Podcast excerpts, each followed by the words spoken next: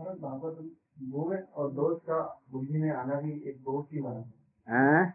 गुण का और दोष का बुद्धि में बुद्धि में भेद आना एक दोष सबसे बड़ा दोष है। किंतु कहीं नहीं भी है। है यदि भक्ति को गुण मानते हैं और अभक्ति को दोष मानते हैं तो दोनों में यदि किसी को पार्थक्य आया था ये दोष नहीं है। किंतु संसारिक जो बातें हैं कोई दुर्गुण के काम में फंसा हुआ है। कोई व्यक्ति जगत में निष्ठुर है, हैं? खूब नीचे किसी से बातचीत नहीं करता कड़ी कड़ी बातें करता है डांट फटकार देता है रुखड़ी बातें करता है और एक मधुर रूप में बात करता है। ये जो गुण दोष है ये यदि पर विचार कर तो ये गड़बड़ी क्या है? क्योंकि क्योंकि मधुर रूप में जो बात करके अपना बात हासिल कर लेता है वो अधिक खतरनाक है बनस्पत उसके। किंतु फिर भी ये ठीक है। मधुर भाषी सत्य हो? सत्यम ब्रुवम? माँ ब्रुवम असत्यम। असत्य यदि हो मधुर नहीं है तो मत बोलो। ये शास्त्र की नीति है साधारण लोगों के लिए। किंतु बड़े बड़े जो उपनिषद हैं, उनमें ये लिखा गया, सत्यम ब्रुआत किंतु माँ असत्यम ब्रुआत यदि प्रियम। यदि असत्य प्रिय भी है तो मत बोलो। उसको कहो। साधारण लोगों के लिए मना है। और जब नारद इत्यादि जो है दूसरे लोगों के लिए, कठोर भी यदि सत्य है तो उसको बोलो। देखो, ये जो तुम सिगरेट पी रहे हो, ये तुम्हारा जम है। ऐसे कहिए, आप सिगरेट कृपया न पिए और एक आदमी ने कहा, ये देखो, ये तुम्हारी मृत्यु है। तुम मत पिए शत्रुता नहीं है ये कहना। हम लोग रास्ते में आ रहे थे कहीं कलकत्ते से आ रहे थे यहाँ पर मथुरा के लिए।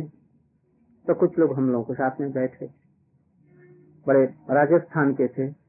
लंबे चौड़े मोटे ये सब पढ़े लिखे बड़े धनी आदमी थे। तो वो लोग गैम्बलिंग मैंने वो हाँ, वो भी करने लगे। और बीच बीच सिगरेट का कष्ट छोड़ते थे। हम हम लोगों की यात्रा ही एक सप्ताह भर तो हमने थोड़े से उसमें कुछ कहानी आरंभ कर दी। तो उनको कुछ रुचन मैंने, भाई, पहले इसको बंद करके तब सुनो। तो वो तो बंद किया। फिर जब हमारे ऊपर में कुछ श्रद्धा हो गई सुन करके तो एक लड़का जो सब में बार बार मिनट मिनट में सिगरेट पी रहा था। ये भैया, बेटा, ये जो सिगरेट पी रहा है, तुम्हारे शरीर में तो देखते हैं कि ज्ञान नहीं है। अब तब भी इसको पी रहा है कुछ दिन में तुमको कैंसर होने की संभावना है। तुम बेमौत का मौत मरेगा विवाह तो नहीं किया है ना? तो कर लिया तो, तो और भी गई जैसे तुम बचना चाहते हो इसमें तो आज ही सिगरेट छोड़ दो। तो उसने सिगरेट फेंक दिया और काम करके बोले महाराज जी आपने हमारे ऊपर में बड़ी कृपा की और मैं जीवन में कभी नहीं पीऊँगा और सबका सिगरेट पीना बंद हो गया और भगवान की कथा चलते चलते हम लोग आराम से मथुरा पहुँच गए आप से तो कभी ना हमारी बात नहीं होता हम लोगों की बात नहीं मानते आर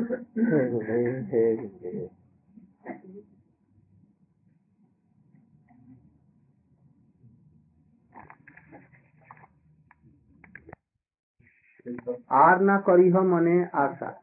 माने? और कोई आशा नहीं गुरु की चरणों में रखी गई गुरु की मुख से जो वाक्य निकल रहे हैं इसके अलावा गुरुमुख पाठनो वाक्य हाँ। ते करिया ऐक्य चित्त को स्थिर रखने वाला। चित्त को स्थिर रखकर गुरु के मुख से निकले हुए वाक्यों को अपने हृदय में धारण कर गुरुमुख पद्म वाक्य। ते ऐक्य देखो भगवत भजन में तीन चीज़ें हैं। एक तो शास्त्र बात और एक गुरु का जी का बात और एक वैष्णव बात। शास्त्र वाक्य भगवान का वाक्य है इसलिए ये भगवान का वाक्य शास्त्र हुआ। इसको सब समय पालन करने की चेष्टा करो। दूसरी बात गुरु जो कहते हैं वो पालन ज़रूर करो।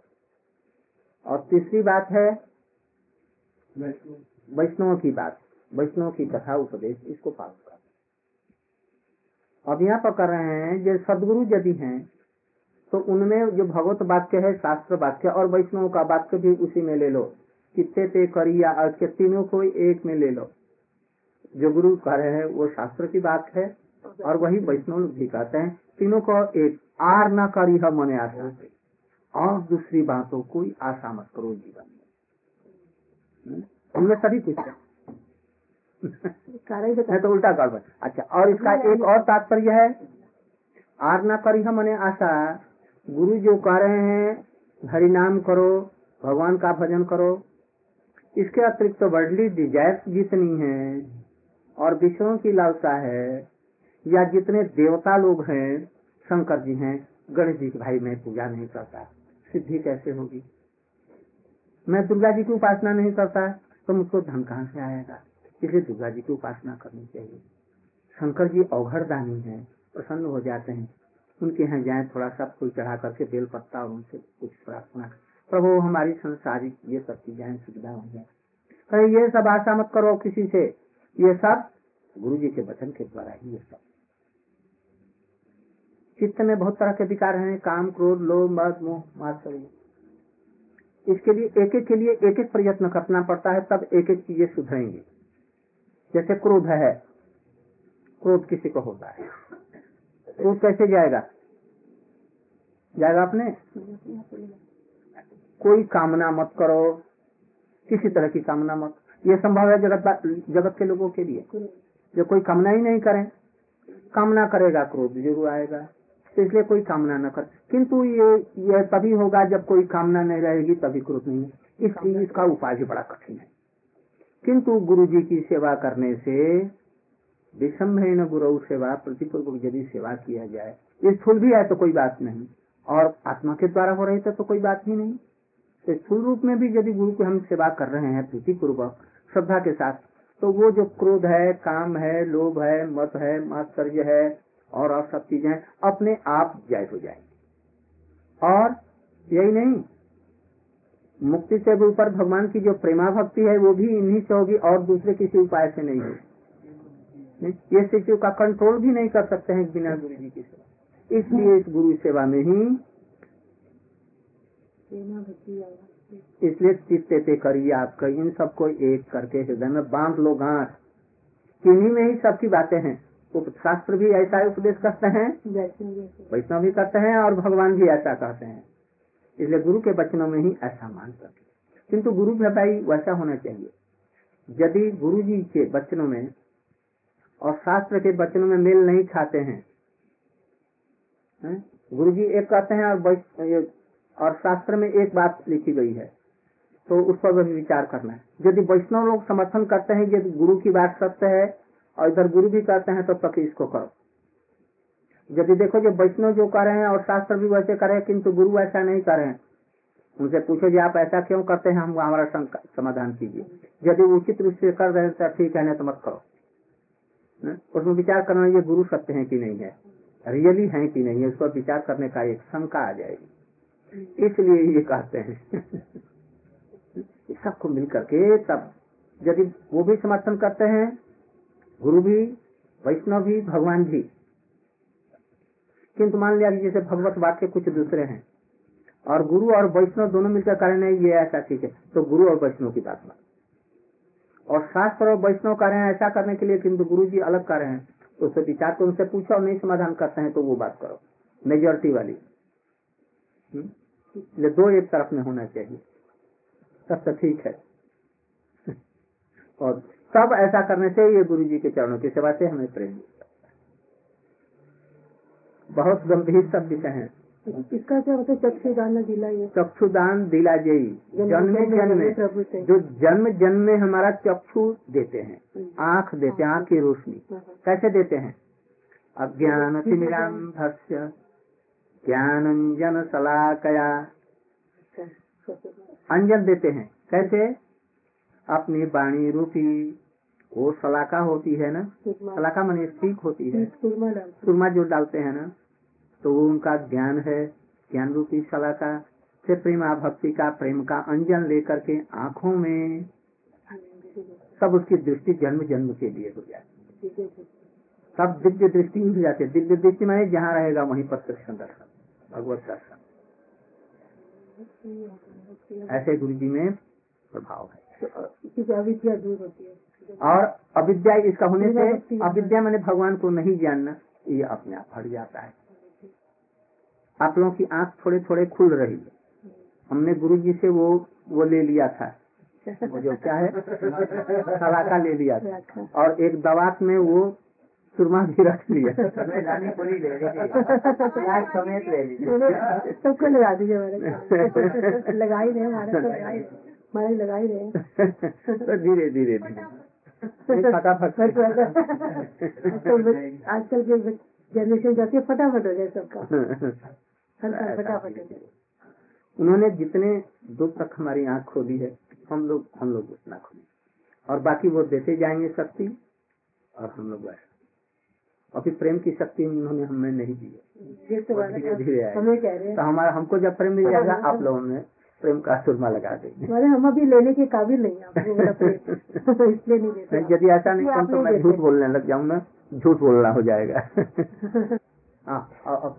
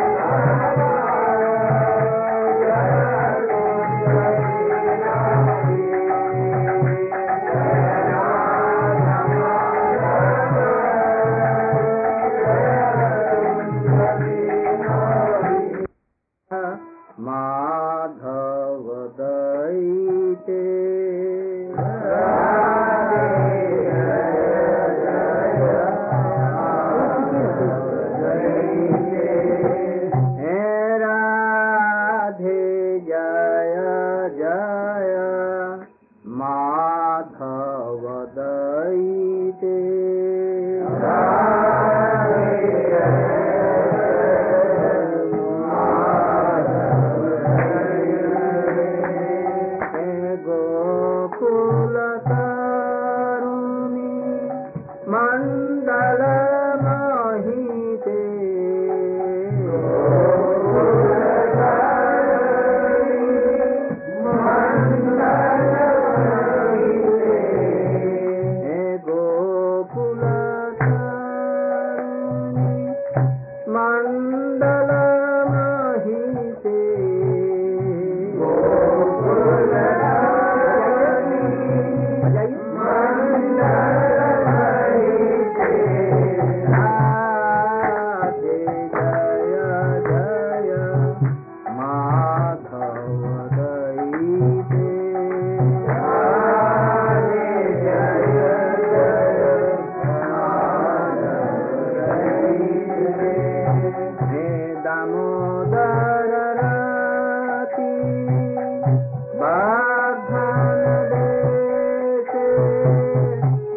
हरि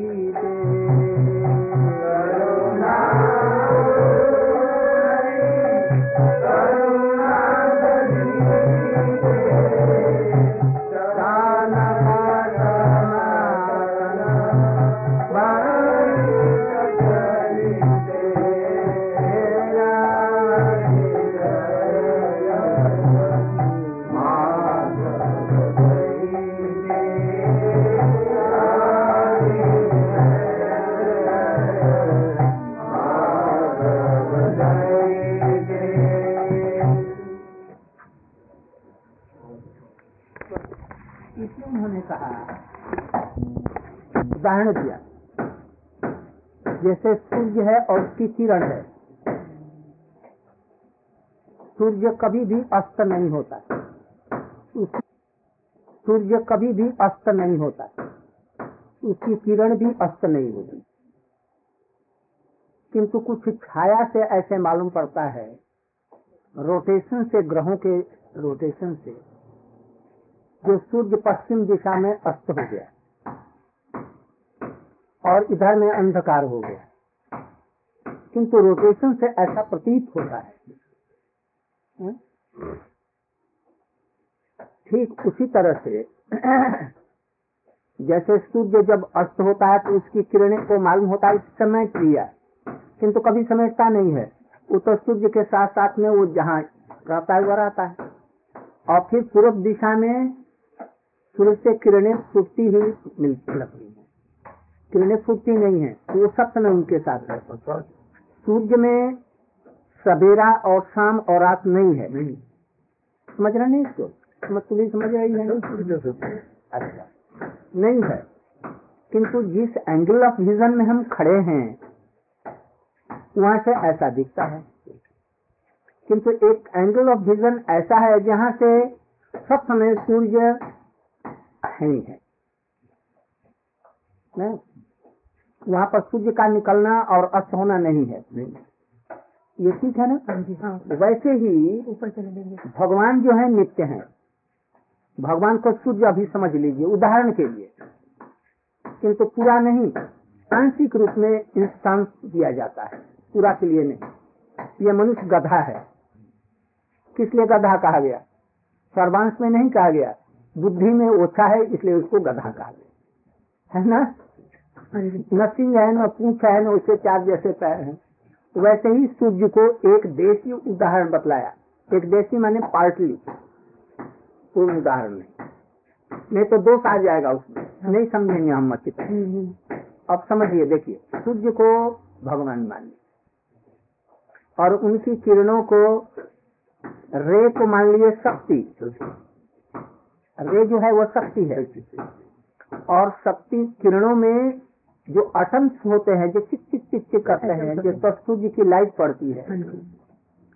और उससे दूसरे कण रिफ्लेक्टेड होकर के वहाँ से यहाँ तक सूर्य की किरणों को आने में बहुत समय लगता है। हाँ? तो वो जो एक एक जो अणु है या परमाणु है उसको जीव मानिए। और सूर्य को भगवान मानिए। और वो जो रेत जैसी दिखती है उसको मानिए शक्ति। हुआ ना अब उनकी शक्ति भी नित्य है। सूर्य की किरणें जब से सूर्य हैं तब से वो रे हैं और उसमें जो चिकचिक करने वाले परमाणु जो हैं जो सूर्य की रोशनी में चिकचिक करते हैं और अंधकार में आ जाने से वो दिखते नहीं है। किंतु उसमें भी उनकी स्थिति है। नहीं दिखने पर भी है और उस समय में भी है। सूर्य के राइस रे में रहने की वजह से लाइट का रिफ्लेक्शन जो पड़ता है उसलिए चिकचिक करती है है ना? सब समय है। पार्टिकल्स परमाणु सब समय है सूर्य भी है। ऐसा नहीं जो सूर्य उग गया इसके बाद में फिर वो आए। ऐसा न तो सूर्य उगा न वो किरणें आई। समझ रहे हैं ना? हाँ। अब जीव तत्व को उसी तरह से समझिए। कृष्ण नित्य है जीव भी नित्य इनकी कभी पैदाइश नहीं हुई। जब वो अंधकार में आ गए तो देखा नहीं तो उनका जन्म उनका उनका समझिए जब सूर्य के लाइट में आई तो उनका जन्म हो गया। जन्म ने मुक्त होकर के। और इस जगत में है, यदि आपने लाइट जला दी कोई चीज़, जलाए ना कोई लाइट तो वो दिखाई पड़ती है अन्य तो नहीं दिखाई पड़ती है। तो ऐसी जीवात्माओं को आप चार भाग कर दीजिए। चार श्रेणी के जीव हैं। गोलोक वृंदावन में एक स्थान है। जैसे पृथ्वी, चंद्र, शुक्र, बृहस्पति, इस पर सूर्य की लाइट पड़ रही है। ना? अपने अपने एंगल ऑफ़ विजन से सब में लाइट पड़ेगी। ठीक है ना? उसमें तारतम्य रहेगा। दर विल बी क्या तारतम्य का है? नहीं कोऑर्डिनेशन कोऑर्डिनेशन रहेगा। ऑर्डिनेंस है। सब पर सब समय कहीं पर चंद्र पर लाइट पड़ रही है पृथ्वी पर वहाँ नहीं पड़ रही है जो जो उनके सामने आएगा उस पर उसकी लाइट पड़ेगी। यदि चंद्र पृथ्वी पृथ्वी के घूमते घूमते यहाँ आ गया चंद्र और यहाँ पर चंद्र है और उधर में सूर्य है तो एक प्रकार का भाव रहेगा। यदि बीच में पृथ्वी आ गई, चंद्र यहाँ आ गया तो उसकी छाया में चंद्रग्रहण इत्यादि सब होते हैं। उसी तरह से अवस्था के अनुरूप जीव जीव हैं। गोलोक वृंदावन में कृष्ण से उनका कभी भी जुदा होने का कोई संभावना नहीं है। न? कभी भी नहीं है। वहाँ पर जीव सब मुक्त हैं। वो जीव कभी बद्ध नहीं होते, कृष्ण की सेवा नित्य करते हैं। बैकुंठ में भी यही स्थिति है। वहाँ पर भी जीव भगवान से पृथक नहीं होते, वहाँ पर अंधकार होने का कोई प्रश्न नहीं। हम्म? और वो माया में बद्ध होने के कभी काबिज नहीं है, इसलिए उनको नित्य सिद्ध कहते हैं। सब समय मुक्त है। एक और जगह है। जो कि चित जगत और इस जड़ जगत के बीच में है, यहाँ पर सब समय लील होता है। जहाँ पर जड़ माया उसको ग्रास नहीं करती जीव को। सब समय वो भगवत सेवा में और आनंद में भर, भरा रहता है। उसको कहते हैं मुक्त अवस्था। और जब भगवान को भूल करके इस शरीर से और बुद्धि मन से ढक जाता है भगवान को भूल जाता है तो उसको कहते हैं बद्धावस्था। बद्धावस्था। क्या कर रहा है? जिस समय में वैकुंठ जगत चित जगत और जड़ जगत के बीच में एक माना गया है तटस्थ अवस्था जिसको कारणाभिसाई कहता है। कारण जीवों के इस जगत में आने का कारण वहीं से बनता है। वो तो जीव नित्य कभी बद्ध नहीं होंगे नित्य सिद्ध है, मुक्त है। यहाँ पर नारायण एक हैं, जिसको कारण बारी में सैन करने वाला कहा जाता है। उसका नाम बिरजा नदी कहलाता है। बिरजा मैंने नदी पर नाम दे दिया ऐसे ही। कोई नदी वैसा नहीं। बिरजा मैंने जहाँ पर सत्य, रज तम इन तीनों की कोई मैंने सम्य अवस्था है, क्रिया नहीं है। ना? उसको कहते हैं बिरजा अथवा उसी को कहते हैं कारण सागर। कारण का ही सागर। ओसन अपनी रीजन जीव वहाँ पर कुछ नारायण की रश्मि में रहते हैं। वो उस समय में न तो मुक्त है, न बद्ध है। स्वरूपतः चिन्मय है और उस समय लैटेंट अवस्था में रहते हैं। जैसे बीज है, कोई पेड़ हो गया है, उस बीज से ही पेड़ हुआ है। और कोई अभी बीज है, उसको मिट्टी और पानी, जल, वायु की ज़रूरत है। यदि उसमें बीज में पानी पड़ गया और मिट्टी मिल गई, हवा मिल गई, रोशनी मिल गई तो वो शीघ्र ही अंकुरित होकर के, पेड़ होकर के फल फूलों से भर जाएगा। किंतु जिसमें बीज है, वो लेटेंट अवस्था में है। उसमें पेड़, पौधा, फल, पत्ते सभी हैं, किंतु दिखता नहीं है, केवल छोटा सा सरसों से भी छोटा बरगद का बीज दिखाई पड़ता है। किंतु उसमें सभी चीज़ें हैं, लेटेंट अवस्था में। वैसे मुक्त जीवों में तो सभी कुछ प्रस्फुटित है, हैं? किंतु यहाँ पर अभी जो जीव हैं, उनके रे में ऐसे खेल रहे हैं लेटेंट अवस्था में इसको तटस्थ अवस्था का तटस्थ मैंने नदी। का तट। नदी का तट पानी आएगा तो ऊपर चला जाएगा। पानी बढ़ेगा तो। और पानी घट जाएगा तो ऊपर की तरफ़ में आएगा। तट कोई रेखा कोई स्थूल चीज़ नहीं है। डिमार्केशन लाइन है। काल्पनिक रेखा। कोई कोई ज़मीन नहीं है जल भी नहीं। ज़मीन भी नहीं जल नहीं तो क्या है वहाँ? तट किसको कहते हैं? कल्पना कल्पना ही है ना क्या पानी बढ़ गया तो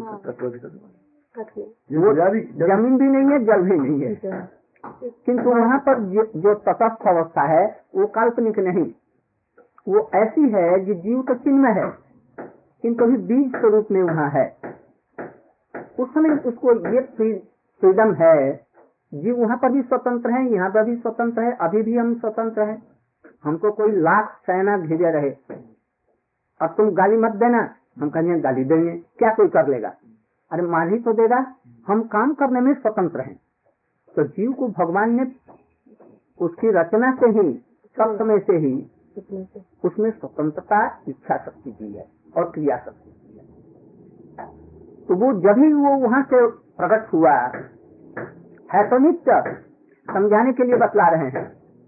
है तो नित्य। समझने वाली। किंतु अनादिकाल से ही जिसका आदि नहीं है, उसी समय से उसने जड़ जगत की तरफ़ में, भोगों की तरफ़ में दृष्टि की। और साथ ही साथ वो इधर में प्रवेश करके जन्म मरण के चक्कर में पड़ गया।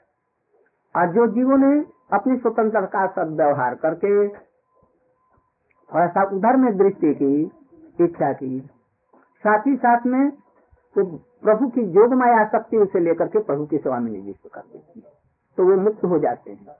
और ये बातें ये